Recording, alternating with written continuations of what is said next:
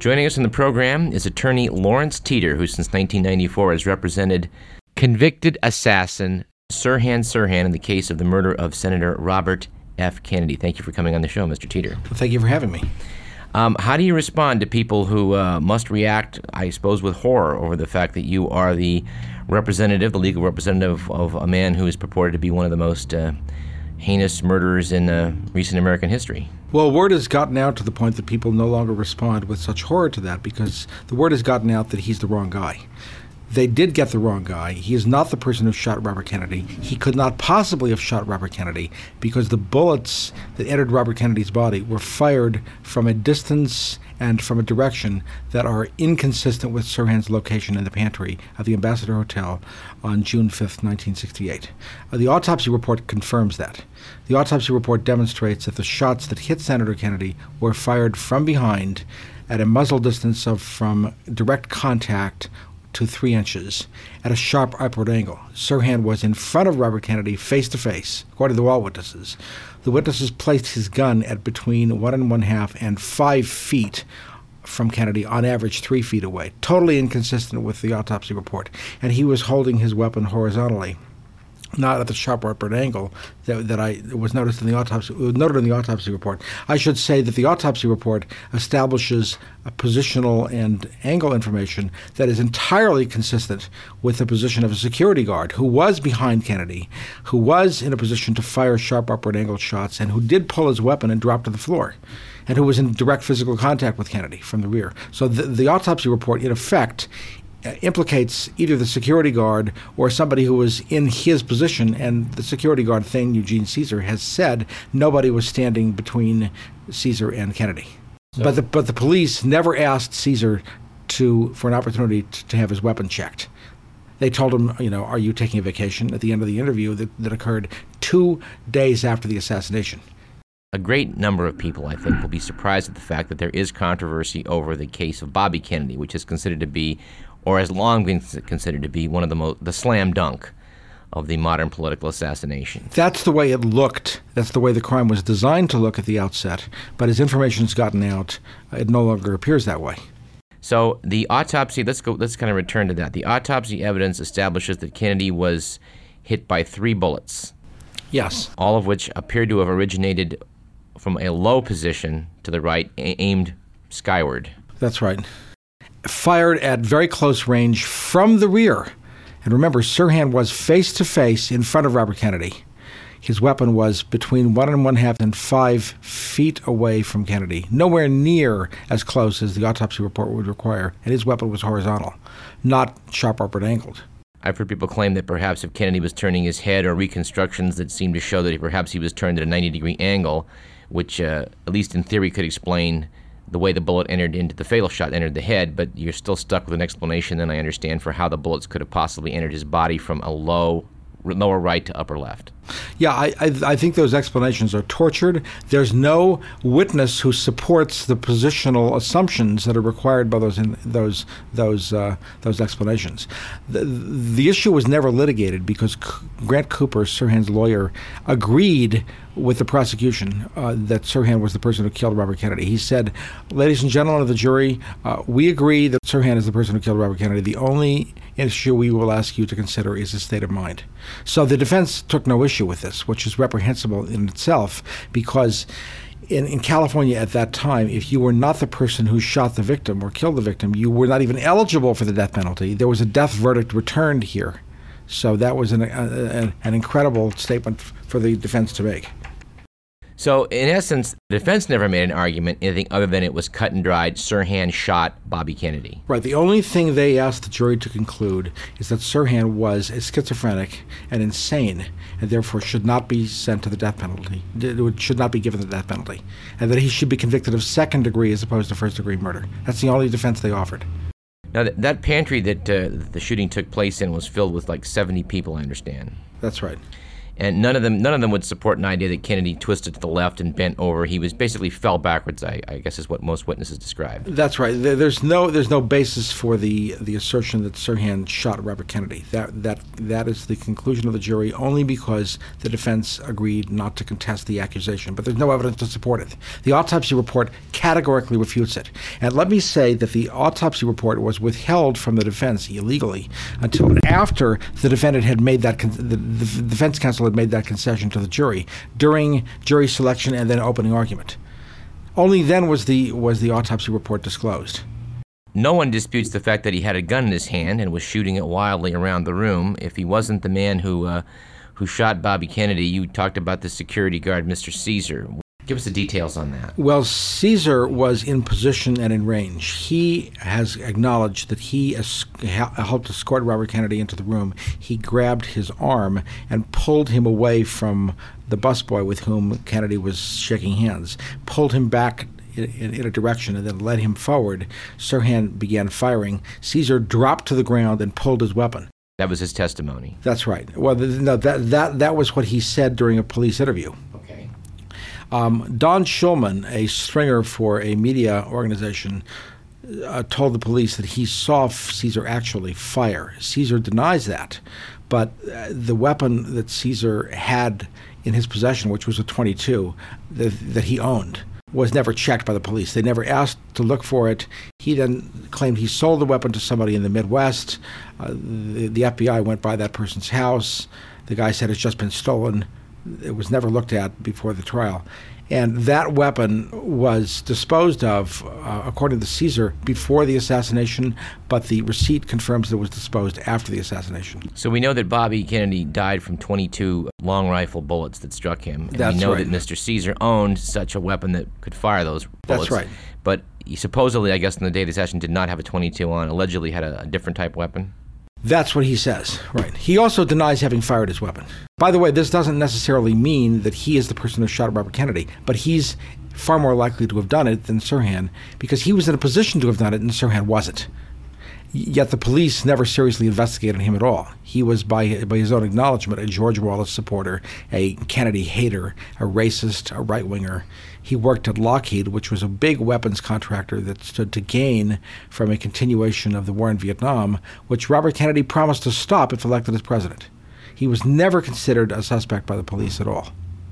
He was simply allowed to skate. And as I was about to say, uh, the, the person to whom he sold the weapon, uh, uh, Yoder in the Midwest, said, Cesar told me to be careful of this weapon because it was involved in a police shooting. A police shooting. Still no, no investigation of Cesar. Now, Mr. Teeter, I heard your talk here at the uh, at the convention that was commemorating the 35th anniversary of the of the death of Robert Kennedy, during which you, you mentioned that uh, that the sort of treatment that was given to Mr. Cesar, a security guard who was armed, who was in a position to have perhaps inflicted the wounds on Kennedy that killed him, was treated with amazing lack of interest by the police compared to someone like Sandy Serrano, the woman who sent out, who's the source of the uh, bulletin that went around the world, that a woman with a polka dot dress had been seen fleeing the scene saying, We killed him, we shot Kennedy. She was treated much differently by authorities. No question about it. Um, she made a report to the media on the scene that she had seen um, a girl in a polka dot dress together with a man uh, race down the stairs on which she was sitting outside the hotel ballroom, and that she heard the woman say, We've just killed him. Who did you kill? We've just killed Robert Kennedy. And then she kept going. She made this report on the scene to authorities and the media. Which was what which went around the world. I remember that story from the night it happened. There, there, there was another witness who made a similar report. The police tried to say they got got together and got their story together. They didn't. Their reports were made separate and independently of each other. They were e- they were each taken before a polygraph officer, Hank Hernandez, for the LAPD, and Serrano was severely browbeaten by by uh, Hernandez and coerced to the point that she, that she waffled a little bit about her story at the end, uh, just to extricate herself from one and a half hours of brutal psychological um, coercion. The police then announced dishonestly that she had backed away from her story and recanted. She never recanted. That's false. But she waffled, and they reported the waffling as, as a recantation. That's false. The tape was played at, at the conference, and I must say it is rather amazing the way she is being browbeaten, saying, No, Sandy, you couldn't possibly have seen that. And yet she was insisting, Yes, I did. That's right. Which is a remarkable contrast from, No, I didn't fire my weapon. Oh well, good luck. Thank you very much. Thank you very much. we, we're glad you didn't bring it. We don't. We don't need to see it. Have a vacation. Your words. Your words. Good enough for us. Right.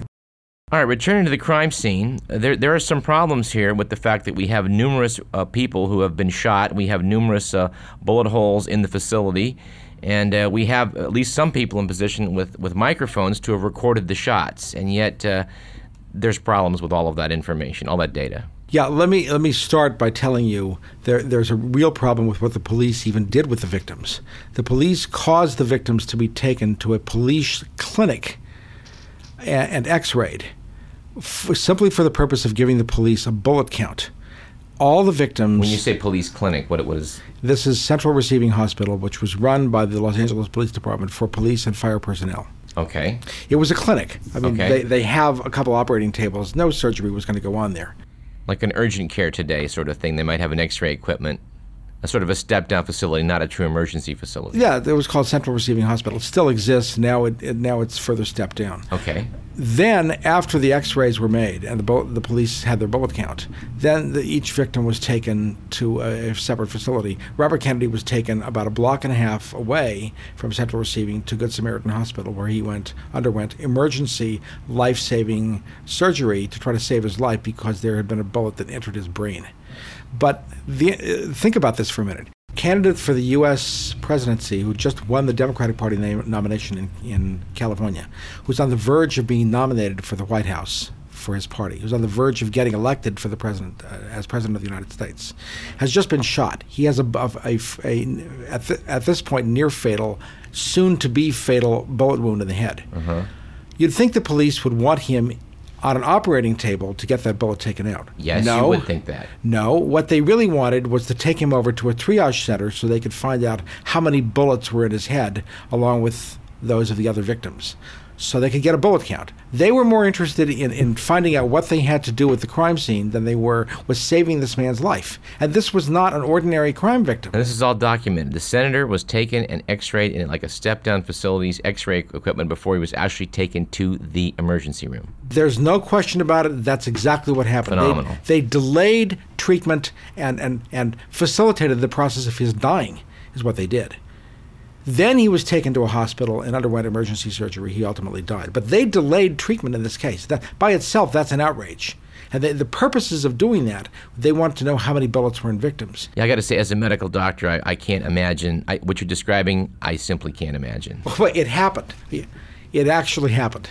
That's phenomenal. Yeah. That's a, that's a, an oft, often overlooked aspect of this case. Yes, yes. That is that is the most colossal case of medical malpractice I can imagine. A deliberate and willful delay in treatment for, for crime solving purposes.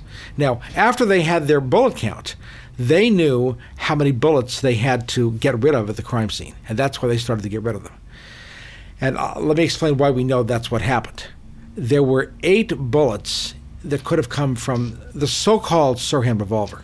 Eight eight bullets in the revolver, possibly. There were, the so-called Sirhan revolver had an eight-bullet capacity. Okay. There were, according to the police inventory, there were seven bullets found in victims. Okay. An eighth bullet uh, was lost in the ceiling. So bullet hole up in the ceiling, can't find a bullet to associate. You, you're, you're, it's all accounted for. That's what the police say. So, taking their bullet count at, at face value, that bullet count means that if there are any bullet holes at the crime scene, multiple guns were used during the assassination. Well, as a matter of fact, there is plenty of crime scene evidence that extra bullets were located at the crime scene. And what were those? Um, first of all, the FBI has photographs of holes in um, a door door frame that are circled and marked with the initials of a Los Angeles County Sheriff's Deputy, Walter H. Tew. Those those photographs are labeled as photographs of bullet holes in the FBI file. There's two holes in the in the door frame of the of the, the, the room he just entered. That's right. That's in the pantry. Okay. The first FBI agent on the scene, William Bailey, has attested that he saw those holes. He actually saw bullets in them. No question in his mind about that. It was unequivocal. You see the lead. He saw the lead. Okay. There's a, an AP wire photo that shows a bullet located in a door jamb uh, in another part of the pantry. There is. So that, Um, no, that we've added three to the total. that's right. There is also um, photographs. I presented all of this to the court on Sirhan's behalf. There are also photographs that show the LAPD criminalist who testified against uh, Sirhan, Dwayne Wolfer, pointing toward bullet holes, along with the LA County coroner, Thomas Noguchi, who was there in the pantry. They're all pointing toward bullet holes. In my recollection of the reconstruction, even as it was in the papers like the next day, was that there were holes all over the place. That's in- right. In, in the in the building. Immediately, the police removed door frames and ceiling panels and took them away. They then destroyed these items, ostensibly for lack of storage space, immediately at the conclusion of the Sirhan trial. The pieces of wood that presumably contained bullets. They, they were destroyed uh, under under the auspices of a court order that was obtained without the knowledge of and behind the backs of Sirhan's trial attorney. Critical evidence uh, um, vandalized and then eliminated, ostensibly because they didn't have enough storage space for it. Now, in uh, William Turner's excellent book, uh, which I, I have, uh, Rearview Mirror, uh, his, his his book on the Bobby Kennedy assassination, the, with Jonn Christian, uh, is very difficult to get a hold of. But he does have an excellent chapter in Rearview Mirror talking about the case where he says he took an audio. There were actually three available audio tapes of uh, that were that were open mics that were running during the shooting, and that sound analysis shows there's at least ten shots on the tapes. Yes, I have that evidence also that I've filed on behalf of Sirhan in court. That's true. In addition, um, there was a, a police employee, David Butler, who uh, who advised a journalist that he saw Wolfer actually, or others, actually removing bullets from uh, the crime scene, actually digging them out of the wall. Between the autopsy, the the sound evidence, the uh, physical evidence of the room, it sounds uh, like there's some pretty compelling evidence that there was a second gun. Well, um, one reason the public's unaware of it is because no issue was made of it at trial. As I say, Sirhan's lawyer said to the jury, Our client shot and killed Robert Kennedy. You won't have to decide that issue. The only issue you'll have to decide is his state of mind. So the defense went skating right over it. Now, in fairness to the defense, which was in effect working with the prosecution, so it doesn't deserve any any any, leniency in my analysis, and it doesn't get any. But in fairness to the defense, the prosecution actively concealed this evidence. They never disclosed that extra bullets had been found in the crime scene. They suppressed that fact. Um, bullets that were obviously removed from the crime scene that have paint and wood on them uh, were described by the police as, as though they had been discovered lying loose uh, either in Sirhan's car or at his residence. They, so they were hidden. The police suppressed the evidence of, of, of extra bullets and did everything they could to lie about it. Let's go back to the issue of accomplices. Uh, Sandy Serrano and others, I guess at least four people, uh, described a man and a woman fleeing the scene, saying that we shot Kennedy. And, and I should add, uh, for your presentation and others, that there are numerous witnesses that evening who saw Sirhan standing with a woman with a polka dot dress. and That's right. people. So there are something like 14 witnesses that put him in proximity to these people that were later saying we shot Kennedy. Does that not in, right there imply clear-cut case for conspiracy? No question about it, but the defense wouldn't wouldn't introduce this, and the prosecution um, presented a, f- a knowingly false case to the jury and suppressed much of this material. Been a long tradition in assassinations to proclaim that you you did it and here's why you did it. Uh, American political assassinations seem to always lack that element. And uh, an additional oddity in the case of Sirhan is that uh, he not only d- doesn't have much to say about his guilt or innocence, he seemed to be sort of in a, in a stupor or in a trance or unable to, to be oriented as to time and place after after he was captured. So can we can talk about that? Yes, um, actually, Sirhan had been programmed through hypnosis to walk in, fire a weapon, have no knowledge of what he was doing, be unable to recall the facts surrounding the crime, and be unable to recall the, the circumstances leading up to his being programmed. It's quite a charge. What's what's the evidence? Well, the evidence for it is an expert witness declaration that I've submitted from the country's most well respected expert on hypnosis. That's Herbert Spiegel, a psychiatrist in New York who teaches at Columbia University. And Dr. Spiegel explains in the declaration that we prepared for him the factual basis for his conclusions. Uh, the evidence is overwhelming that this is what actually happened. First, when Sirhan was apprehended, he seemed to be in a trance like state. A number of witnesses saw that. Second, he asked to speak with the prosecutor and initiated an extensive uh, colloquy about somebody else's case. And the prosecutor was so suspicious about the odd, the oddness of his behavior on Sirhan's part. I mean, he's just been arrested for shooting and, shooting Robert Kennedy. He's talking about somebody else's case as though nothing ever happened to him. The prosecutor said. Uh, he, posed questions designed to determine whether Sirhan knew, knew where he was, and Sirhan's response indicated he had no idea. He had not, not yet, yet even seen a judge. So he was not spatially, he was not oriented in space and time. He had no contact with reality.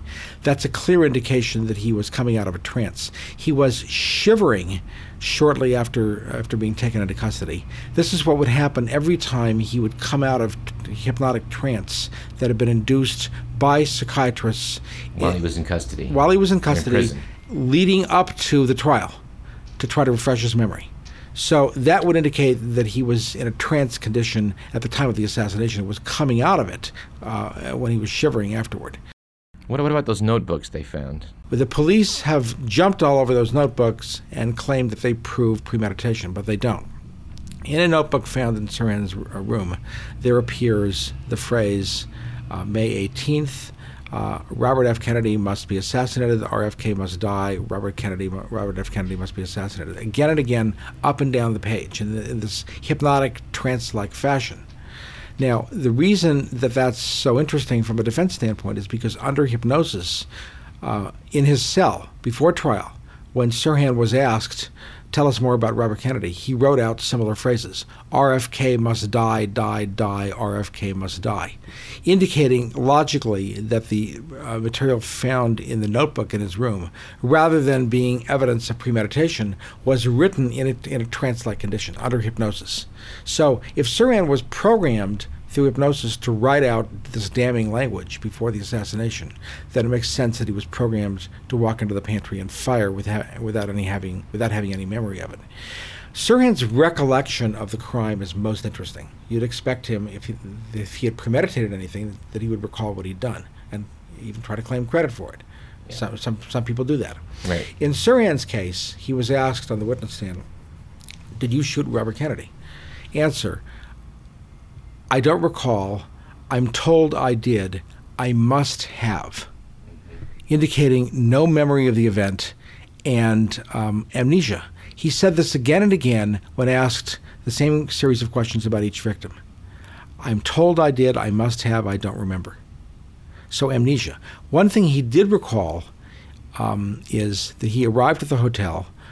He went to a another candidate's political party looking for somebody else, a friend. Uh, not finding her there and noticing that the party was small, he was pointed by someone to the Kennedy Party, which he said was a larger party. So he went over there and he ran into a, an attractive young woman and engaged her in, in, a discussion about coffee. She asked, "Will you please, will you pour me a cup of coffee with a lot of cream and a lot of sugar?" Was she wearing a polka dot dress? Um, he, she was wearing a white dress, uh-huh. uh, according to his recollection. He also recalls that she led him into a dark place where he saw someone in uniform.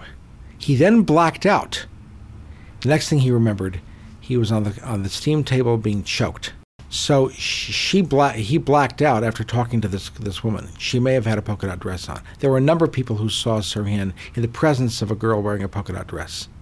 Well, Mr. Teeter, uh, there's no possible way we can go into the, all details of, of, the case, which is very interesting, but you certainly uh, covered, I think, some of the major points regarding whether there's something very funny going on about this. Yes, indeed. And, and here in the year 2003, uh, this case actually remains alive, and you're taking legal steps to, uh, to do something about it. Can you tell us what those are? Yes, uh, I now have a petition for writ of habeas corpus pending in federal court. Which means?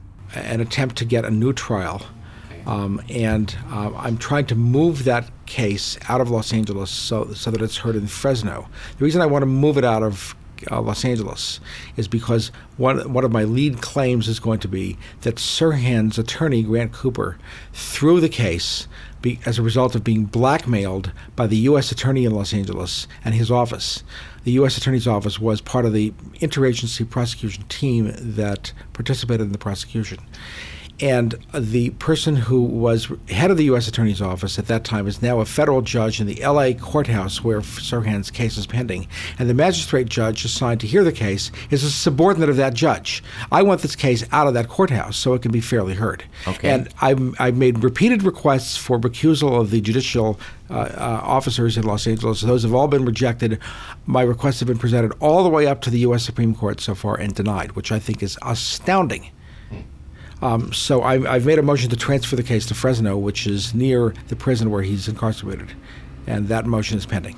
The petition itself is likely to take some time to litigate, but this motion, I hope, will be decided. I, um, I, it should be decided in my favor. Uh, if it isn't, in the next month or two. Within the next month or two. Well, would you please come back on the show and update us as to where things are going and round out some of the details which we, due to time constraints, couldn't get into today? I would be delighted. Well, thank you for coming, Lawrence Teeter. Thank you for having me.